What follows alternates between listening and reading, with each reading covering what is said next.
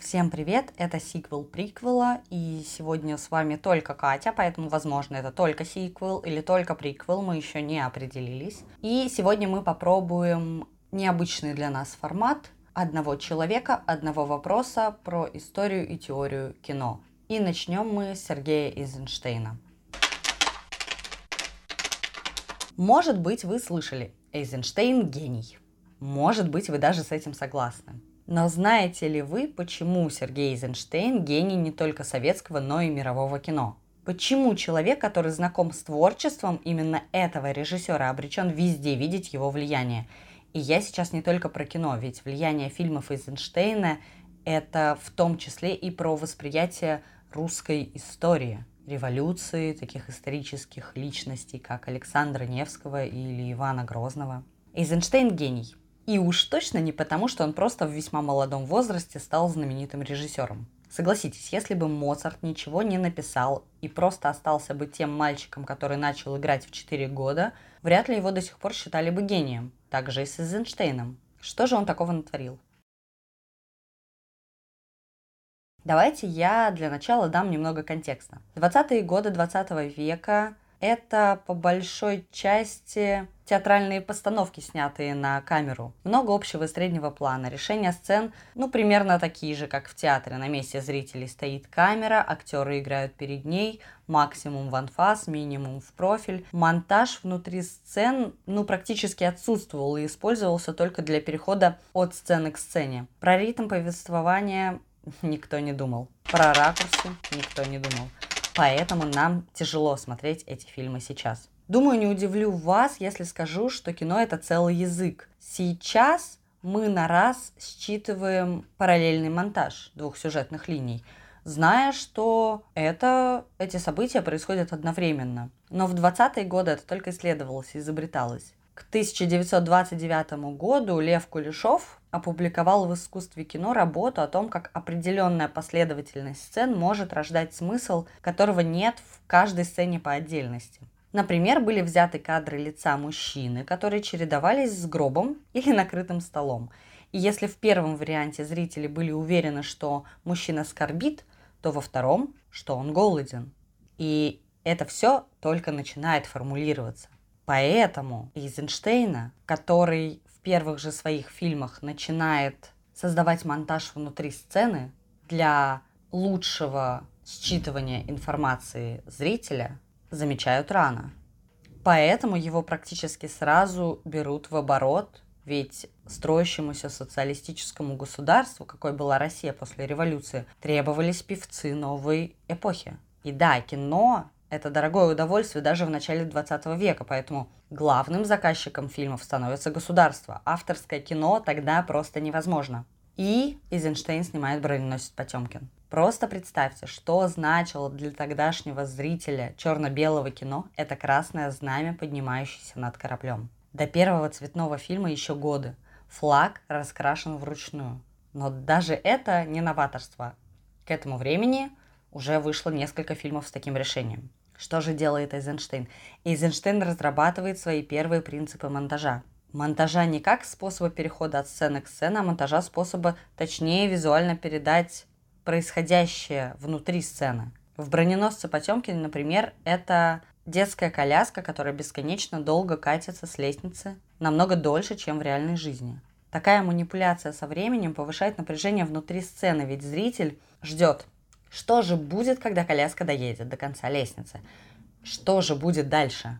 И да, раньше таких манипуляций со временем в кино никто не делал. В «Стачке» Эйзенштейн деконструирует привычный в то время нарратив главного героя как человека, которому сопереживает зритель.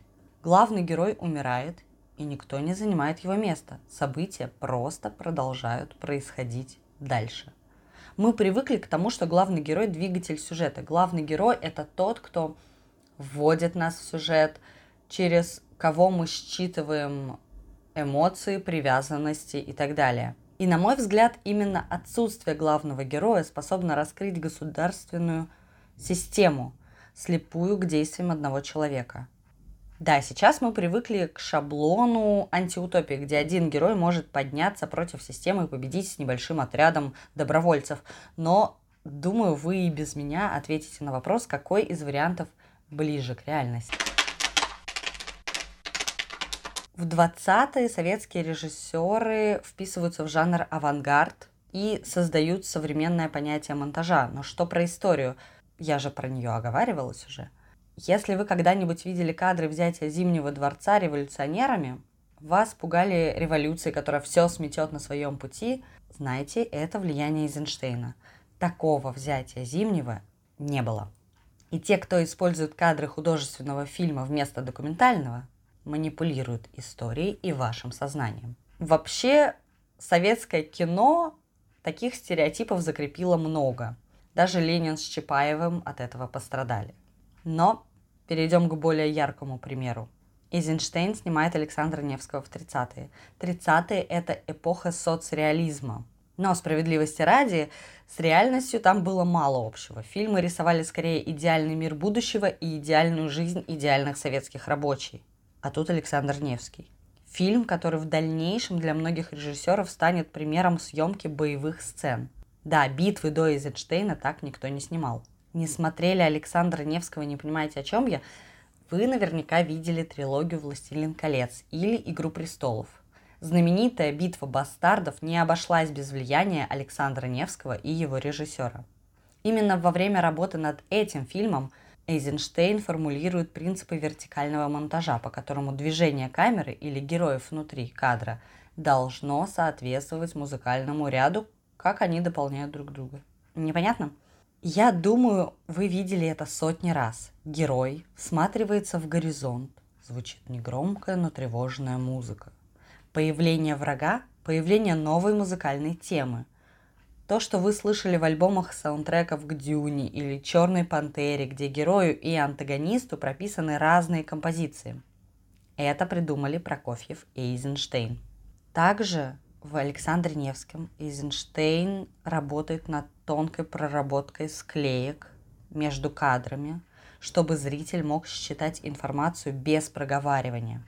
А еще заодно полностью опрокидывает мифологию цвета. Врагов Эйзенштейн, вопреки традиции, выделяет белым, в то время как войско Невского представлено в темных серых тонах. Сакрализация образа Александра Невского – плакаты с ним к Дню России. Это сделал не Петр I, назначив Александра Невского святым покровителем Петербурга. Это сделал Эйзенштейн по заказу Сталина. И Сталину понравился этот образ. Потом наступили сороковые, военные годы. Соцреализм становится мрачнее. Еще бы, вообще-то, как бы нет до веселья. И Эйзенштейн снимает Ивана Грозного. Здесь мы поговорим о его знаменитой работе с цветом. Погоди, Старк, скажете вы, но это же черно-белый фильм. Факт отвечу я, но не думайте же вы, что человек, настолько четко прорабатывающий монтаж и синхронизацию мизансцен со звуком, вставит в свой фильм цвет абы как, просто чтобы Сталина порадовать. Конечно, нет. И дело не только в значении цвета. Один и тот же синий в одной сцене может означать чистоту и святость, а в другой смерть и могильный холод. А знаменитый пир опричников – безумный, кружащий голову, высвеченный красным, как предвосхищение кровавых событий, опричнены в будущем. Здесь работа с цветным кино – это не просто возможность отразить реальность. Нет, даже цвет Эйзенштейн использует для возведения драматургии в абсолют. Его цветовые решения не имеют с реальностью ничего общего. Но на уровне образов эта сцена навсегда отпечатывается в мозгах. Фильмы Эйзенштейна – это не просто диссертация по киноязыку, которую я вам тут уже сколько-то минут читаю.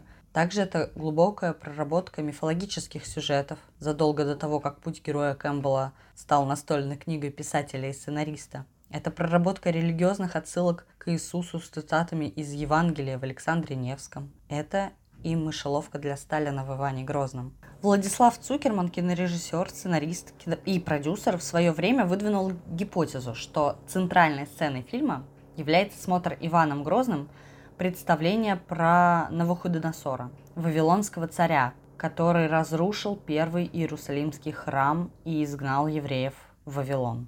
Действо в храме это мышеловка для Ивана Грозного, в которую он попадается. Царь понимает, что людьми проведена параллель между ним и царем-язычником, убийцей детей. И эта сцена – это отсылка Эйзенштейна к шекспировскому Гамлету, к сцене с театральным представлением об убийстве Гонзага. В чем подвох? Клавдий, кровавый узурпатор, остро реагирует на представление, которое высвечивает его преступление, что для окружающих является доказательством вины. Также и Грозный реагирует на представление о царе, который убивал евреев, верующих в единого Бога. Почему эта отсылка к Гамлету – центральная сцена фильма о русском царе? Потому что она показывает главную цель этого фильма. Что если Сталин увидит в таком Иване Грозном себя? Как он отреагирует? Признает ли, что видит свои грехи в этом мрачном персонаже? Думаю, вы догадаетесь об ответах на эти вопросы, если я скажу, что статья Цукермана называлась «Самоубийство фильмом». Тогда Сталин отлучил Эйзенштейна от производства фильмов, пока вторая часть Ивана Грозного не будет переснята. Его очень не устроил этот фильм. Эйзенштейн не переснял Ивана Грозного, выдержал три года и умер после второго инфаркта. К слову о том, почему у него всего шесть полнометражных фильмов. Потому что он скрупулезно работал над их проработкой, потому что он изобретал современный киноязык и был первопроходцем, потому что цензура не кристаллизует талант, а связывает руки и не дает творить. Цензура убивает. Хотя последнее – это разговор на совсем другую тему. Это был Попенкор, сиквел-приквел, Катя Старк. Я надеюсь, что хоть немножко смогла объяснить сложность Эйзенштейна и почему он гений. Подписывайтесь на нас везде, где найдете. В Инстаграме, например, в Телеграме, например. И всем пока.